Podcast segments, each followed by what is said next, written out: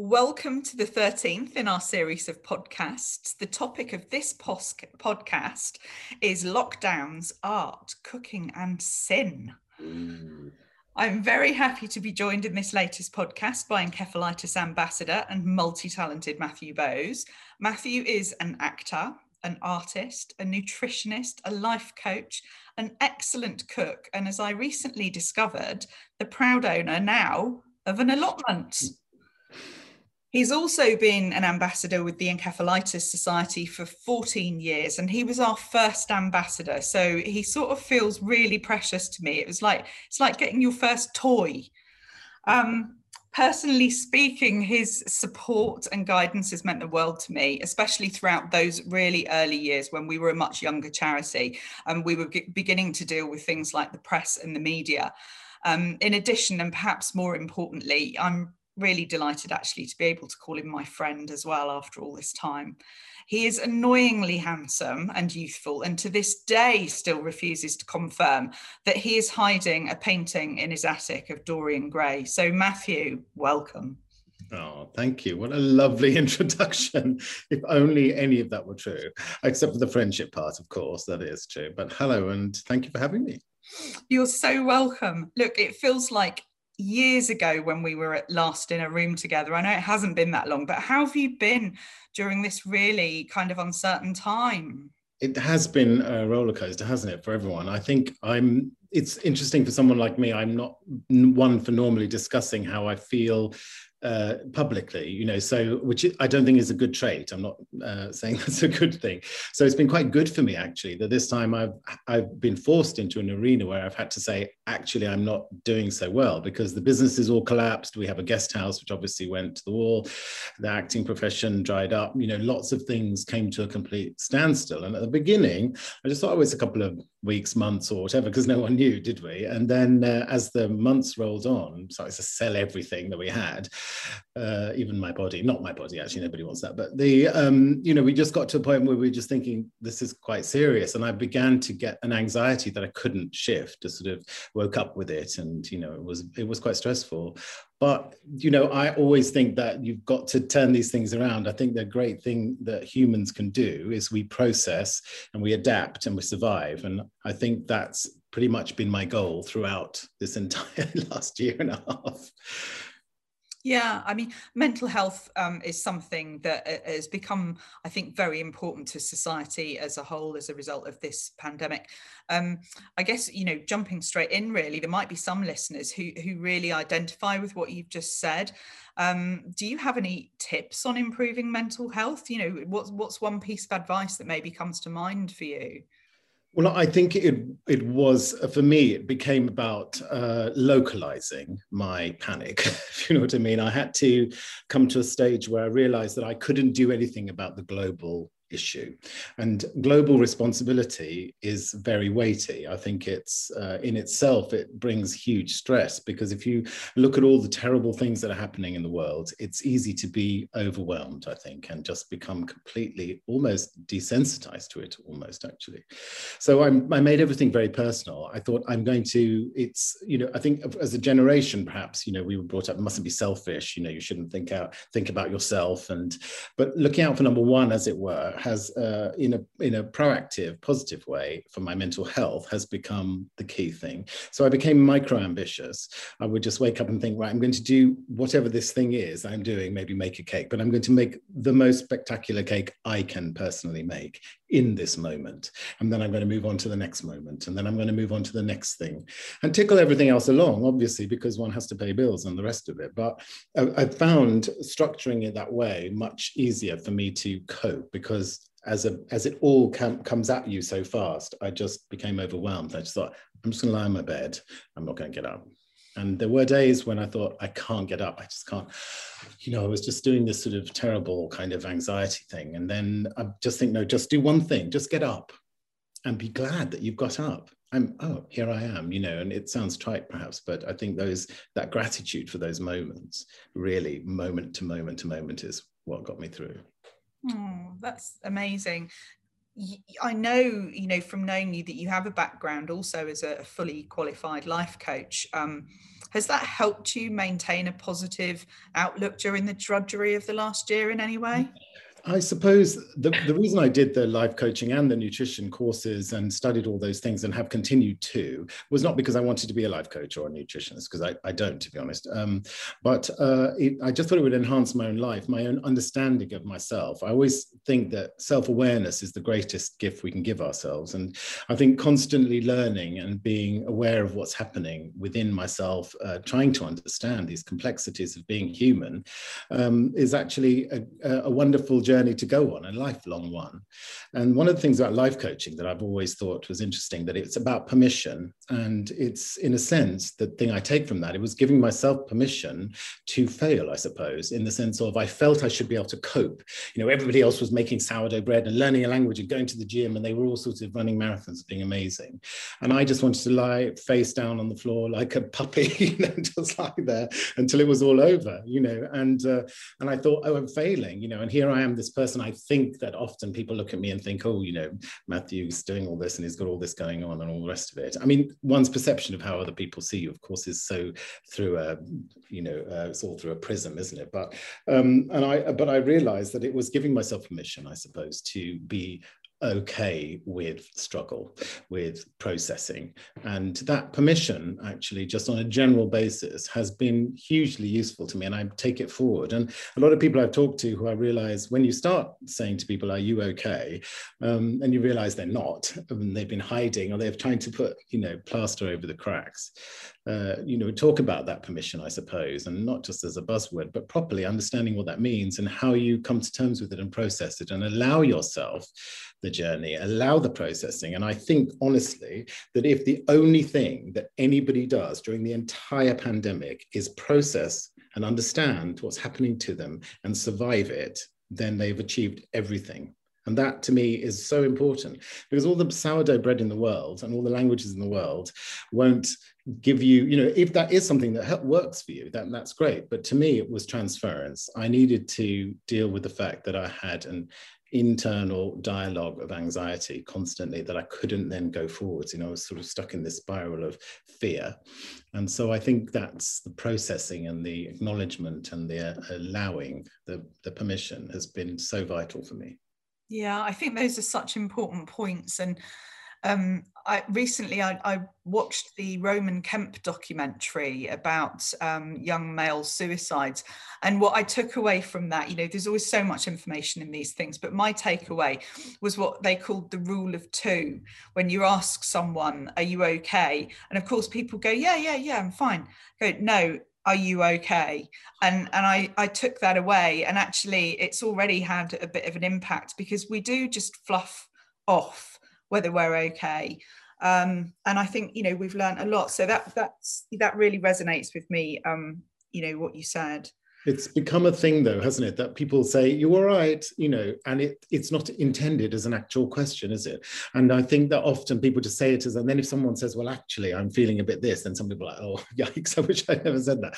But i think what's happened now is that people have realized that those tiny words all those things that we just say now that have become are actually really really important. And taking in someone's face and seeing how they're dressed and you know when i check in on my mother to make sure that she's you know was she wearing that when i saw her last and has she eaten? You know just doing little checks without making her feel that i'm watching her or judging or anything like that which would be horrific. And I'm, of course i'm not doing that but i, I need to know because the safeguarding the people around me that's why i say locally. So i've concentrated on that on the family and friends and anyone else i know. But of course with social media you end up being slightly sort of involved in other people's and because people respond to my instagram especially quite beautiful lovely really lovely messages i feel a connection with those people. And I feel just those little tiny moments, just keep people just jogged along a bit, just keep everyone just lifted up, you know, just off bumping on the floor. And that's that's so important. And I, am happy and I'm delighted and honored to be part of that.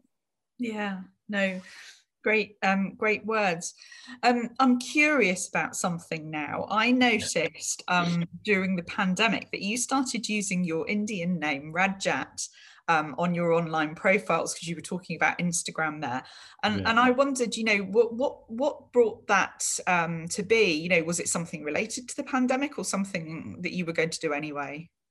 Well, it's always been something in the background because Rajat is my one of my proper name, if you like. But um, I think in the world at the moment, at large, but especially in the acting industry, there is a movement at the moment for people to reclaim things that were taken away from them.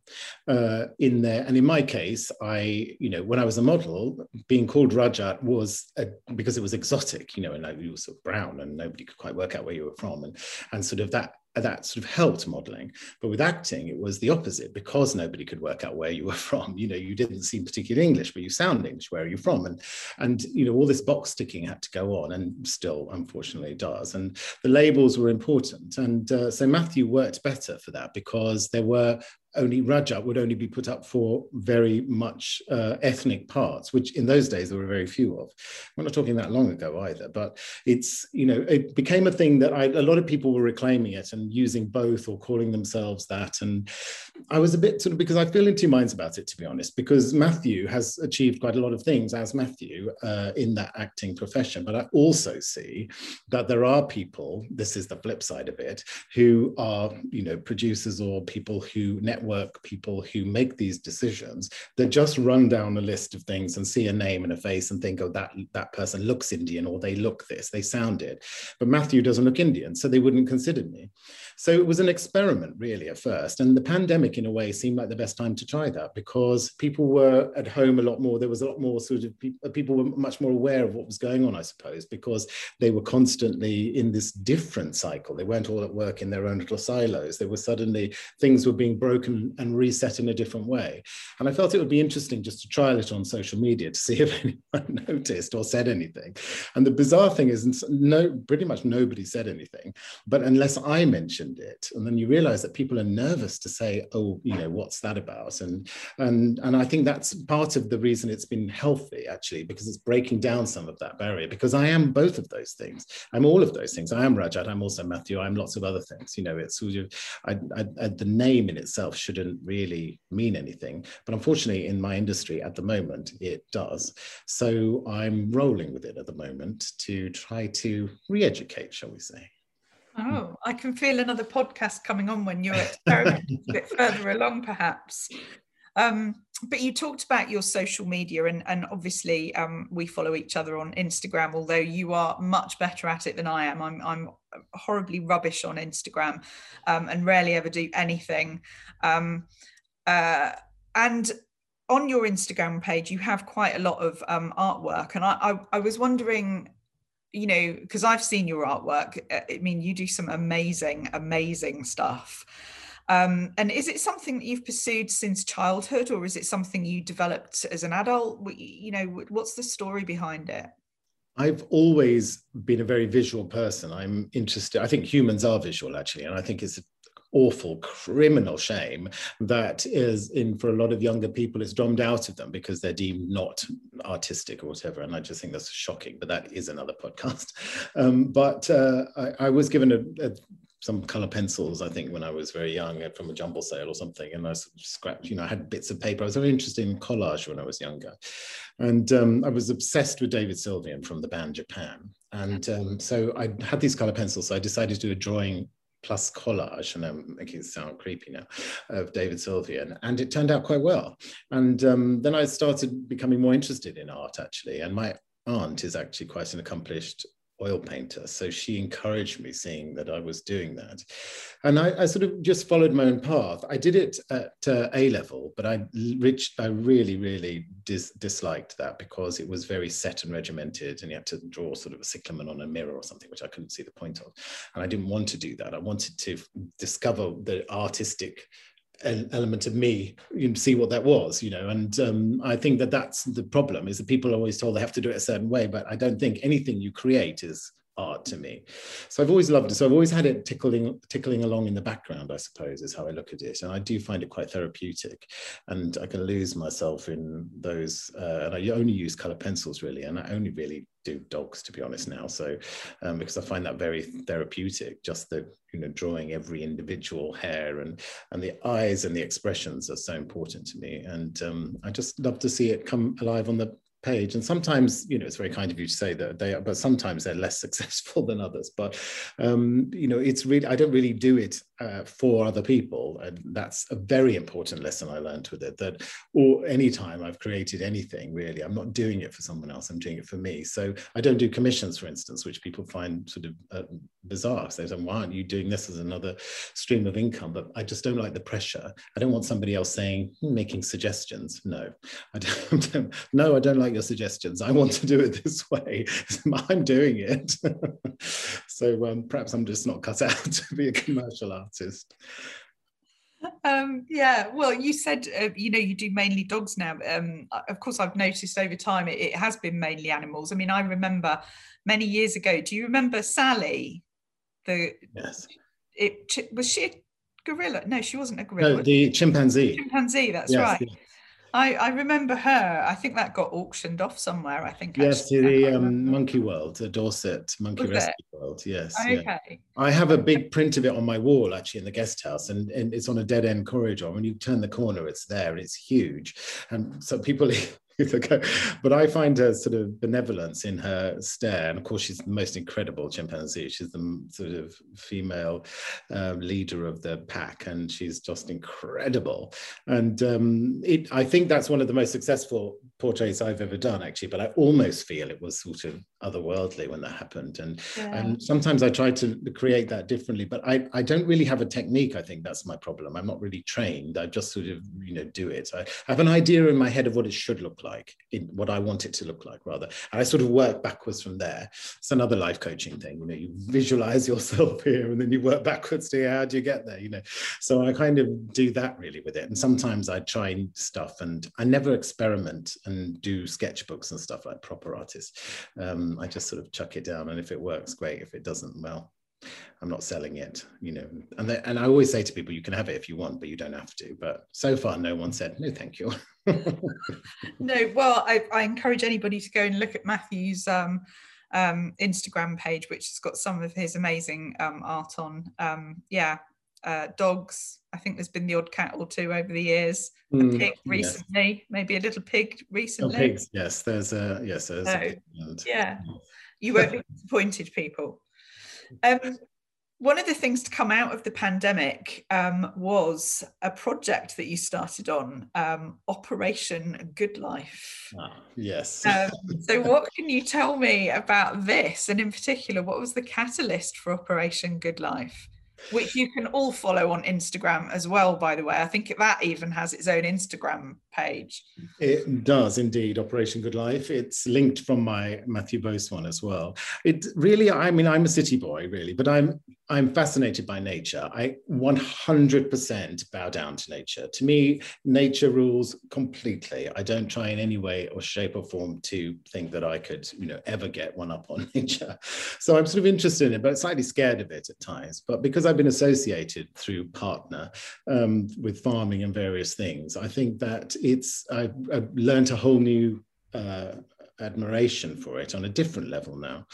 And um, this piece of rough land came up for sale and nobody wanted it. And I'm fascinated with rewilding and I really want uh, to plant more trees and I wanted to, I love bumblebees, for instance. And so out of this rather prosaic, a bit sort of, you could argue a slightly sort of middle class naffness of thinking, I want to pave the world. You know, I actually um, started this planting these bits and pieces and then realized that actually this was something I could really get behind and learn something actually. And um, I don't believe in boredom. I think people only boring people are bored. So I think you've got to go out and you know the, all this incredible, staggering world is around us. And I thought during this awful time and you know with no money and everything going to sort of hell in a handbag i thought well this is something i can do. And um, so and actually i contacted the woodland trust and they very kindly immediately got behind it and gave me um, a huge amount of hedge to plant because i wanted to re-put in hedges and trees. I planted about three and a half thousand plants so far. Um, and so there's part of it's about 40 acres and part of it is sort of working fields, which now have sheep on them, rather naughty sheep that keep escaping. And um, they're not my sheep, but they are so naughty. And uh, the other bit, though, is sort of I'm rewilding and I'm planting some bigger trees now. And people, friends have come and planted trees, and uh, which is lovely, or given me some donation to do so. Um, and I'm trying to now create an allotment, which is something I've never done in my life, and grow a vegetable. But uh, I'm not sure how successful that's been so far. Have there been any um, any really funny moments or any disasters? Well, there's been lots of disasters. I mean, the because the thing is, you're up against weather and nature you know so the what i was unaware of is just you know you think oh look at those hares and deer aren't they cute? until they destroy everything. The deer especially they're absolutely they just literally shred everything. So you have to put protectors on stuff. So at first we put all these wonderful saplings in and then they were just with the weather it was really hot last year in the april about this time oh, where was it? About sort of springtime. And then then it rained awfully and it was just the weather was terrible. And the winter the christmas had been really bad when we had to plant these things that were given to us. So i thought and then everything died all the entire 400 meters of hedges just it all had these lovely little hawthorn leaves on died. And i thought oh i've apps i've just ruined this whole thing. And i was absolutely but it turns out nature you see is so clever. All nature went ah it's really hot there's no water. So it just killed off the top of the thing and and went down roots to find water you know. So it and then this year they've all come back you know. So uh, there's a lesson to be learned there isn't there? Wow. Ah you'll you'll be talking to my husband Tony. You know, he used to be a landscape gardener at one point. Yes. So you guys are going to have to connect.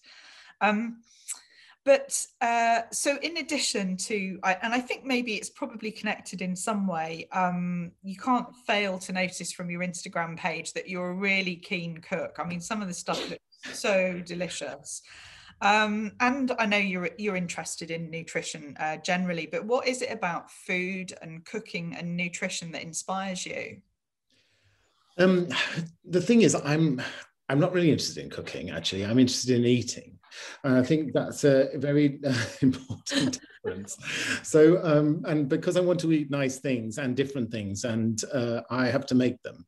Um, so, you know, that's that's why I cook, I suppose. And I actually don't mind cooking, but I it's a means to an end to me, to be honest. It's just like a stuff my face at the end of it. That's the point.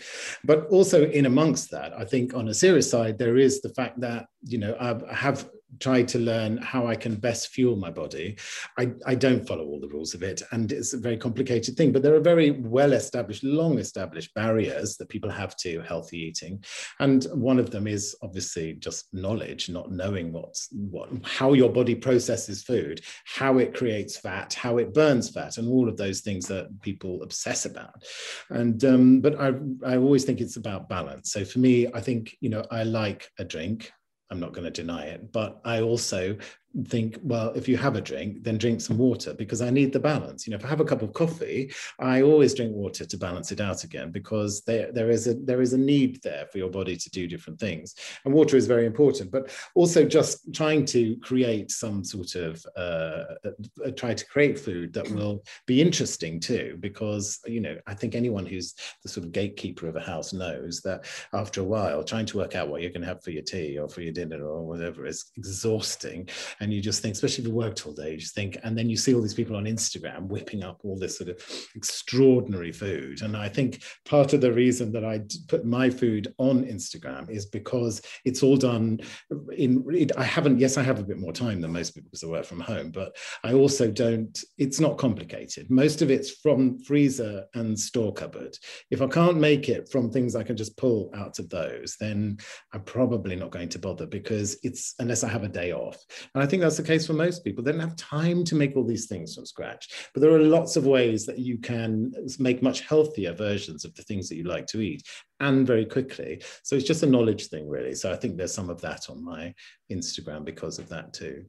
Yeah, no, I agree. When I'm, because uh, I love cooking, um, and one of the things that puts me off is when you get to a recipe and you look at the picture and it looks amazing, and then you look at the ingredients and it's got a, a list of ingredients of like 547 things, and I just lose the will to live. I'm just like, oh no um that's yeah. important i think and because a lot of when a lot of people who do their cookbooks you know there are always these extravagant things you're left with and and uh, my friend sabrina ghayour she's her books are written deliberately so that everything you can you can get in your local supermarket and if you if it is something slightly unusual, she always puts something you could have instead.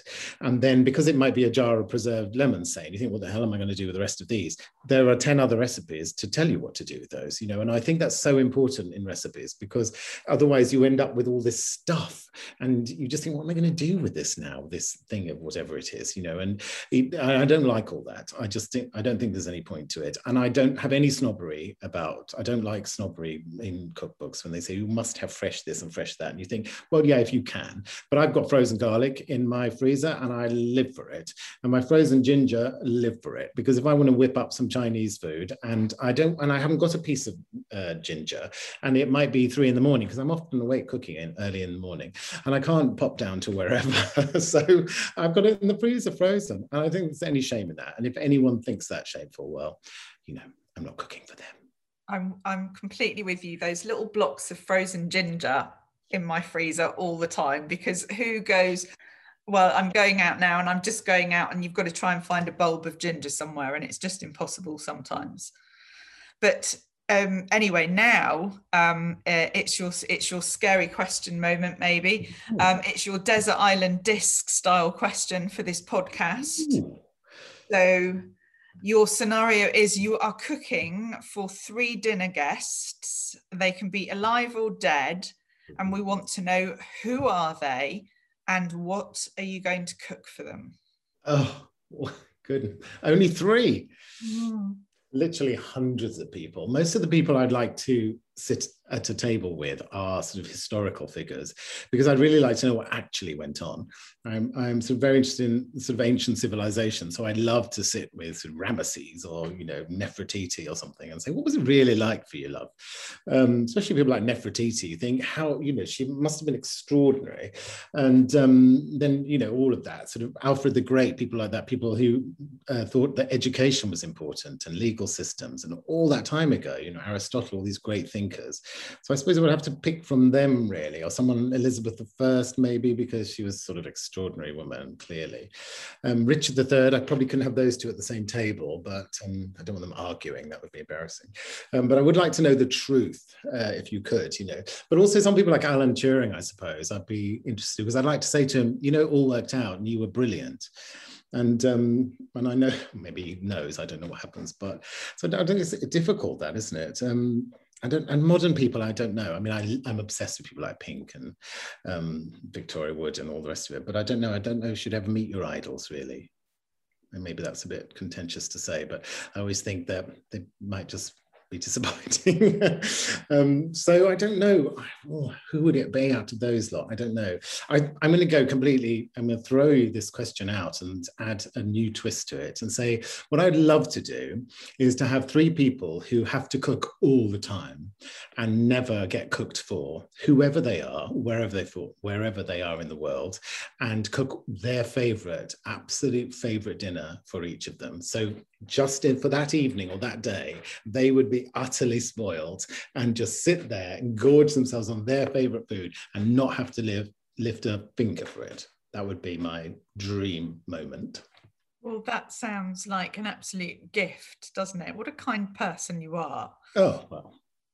Actually, I just think it'd be lovely, isn't it? I mean, as you say, you cook all the time. So, you know, if somebody, people don't like, people say, I oh, don't really like to cook for you. You're such a good cook. Well, you know, but that's not really true. I, I know what I like. So I make the things that I like, you know, and then other people happen to like that often, but I'm sure not always. But if somebody else makes me beans on toast, I'm thrilled because I've not made it. It's brilliant. I've not had to think about it. I'm just sat there.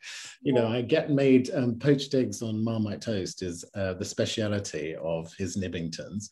And it pleases me so much. One, because I love it. And um, two, because I didn't make it my my his nibs makes the the greatest poached eggs and the greatest omelets but i've never had my poached eggs on marmite toast i'm having that on sunday now oh, it's i mean i literally i mean i know the marmite is one of those things you love or hate but you know because i love it i just think it's just bliss it's such a wonderful black pepper on it please try it right thank you so so toast bit of butter some marmite poached eggs on top and some pepper pepper that's it. Sunday. Enjoy. I, I mean, I make bread, you see, because I'm a WhatsApp from me on Sunday morning now. Right, well, yeah. my almighty poached eggs. Perfect. But look, um, we all know you for your work in theatres and in Emmerdale. Um, but recently, there's been a lot of acclaim for a new drama in which you had a role, and it was called It's a Sin. Um, for anyone who doesn't know it, it was written by the, the very famous Russell T Davies, uh, creator of Queer as Folk and former scriptwriter for Doctor Who. Um, and It's a Sin focuses on the gay community and the rise of the AIDS crisis during the 1980s, which someone of my tender years, of course, very familiar with that period of time and and um, you know a lot of the fears and anxieties and things that circulated um, uh, around that time. I was about you know in the early 80s, kind of about uh, 18. Was I 18 years old? 16, yeah, 16, 18 years old around that time but um, so and i've i've seen um, the program and it was absolutely phenomenal but what drew you to the role um, that that you were offered? Tell us tell us a little bit more about it. Well, I mean, obviously, you know, one has so little control over roles you're offered, but I really wanted this, and even though it was a very small role, I wanted to be part of it and it's very important to me to that the story is told properly and i knew that russell would do this. And i want my kids my stepkids to understand the impact it had on our generation and the stigma that still remains you know?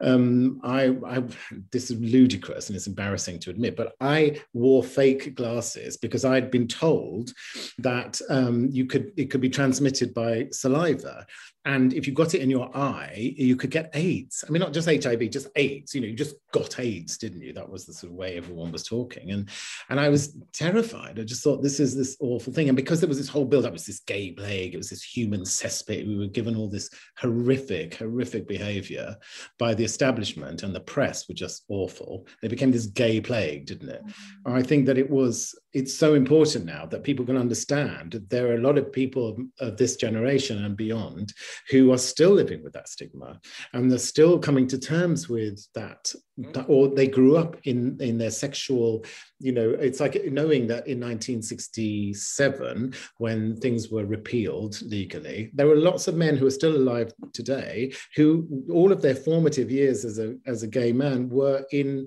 fear of committing a crime were in secret. And then they went into an aids period you know i mean it's sort of there's all these moments in history that i think it's very important for gay men especially but not just the men because lots of women were involved and wonderfully you know from all uh, denominations helping and assisting and affected. Um, that we that we know this history. History of your who you are is very important. And i think in the lgbtq plus uh, group, it's very important for people to know their history because all of the things that are happening now happen because these things happened before. And something that I've said in previously is that for me, because I'm known for playing a gay character, I get very much um, sidelined now as this sort of old school gay character type. And so Mathew Rajat, whatever I call myself, I get sidelined into that because I was very much part of that world. And I think that the fact that I was was involved in the first gay marriage on primetime television. That the character played on Emmerdale broke a lot of ground that had never been seen on primetime shows before. Is now almost sort of oh we've done all that, but it wasn't very long ago. You know things are move, sometimes move too fast, and I think it's important to revisit the history to be able to say ah that's where that came from. That's how these prejudices and stigmas are still remaining because of this and because of that, and and we can build a better foundation, I think, for our kids to have understanding and hopefully not repeat the things that were done to us. Yeah. Um, I'd heard, um, I mean, you tell me if it's true, but I'd heard, I think I probably read in an interview that it was important to Russell T Davies that he cast It's a Sin yes. um, with people who, who were gay. Um, I think I think telling a queer story with queer actors is a very interesting and important thing to do at this stage where we are, and it's something that I've I sort of steer clear of. This it's a huge you know it's a very uh, complicated issue but the thing is people say well you know you hear people say well actors are actors they should play whatever you know and that's usually coming from white straight male actors who obviously have that freedom. But as i point out to them they're they are they're the people it's not a level playing field. They have access to everything. I because i'm now deemed to be this gay actor i have got the fuzzy under the lollipop. So i'm only allowed to play gay roles apparently. So if that's the way it is then then i want access to those gay roles first. Thank you very much. But also, I think if it were a le level playing field and all the people in networks and uh, producers or whomever makes the choices, ultimately signs off on which actor plays what, don't do it with any gender prejudice, any color prejudice, any age prejudice, any of those things, any uh, sexuality, then we will we'll have a level playing field and that'll be fantastic. But until that day, if that is ever possible, another podcast, I'm sure, um, then it, we won't. And so I think it is important. The other thing also that is always worth considering, I'm not saying it's a fact, but it's definitely worth thinking about if you're not a gay person, is that um, most straight people play gay roles using certain codes. There's a certain way they do it. The most extreme would be a straight man camping about, limp wrist, lisping and spangling about the place, you know, and to me that's offensive offensive and foul, even though, of course, those sorts of characters exist. But there's a certain code that's been used there, the shorthand, that I think is, uh, I don't like, to be honest. And so there's a shorthand that actors have to use in certain circumstances. Obviously, if you've never murdered anyone, you, you can't only have people who've murdered someone playing a murderer, but you have certain codes that you use to access that, you know. And some people do that really well. Some actors do it well, and that's that's all great.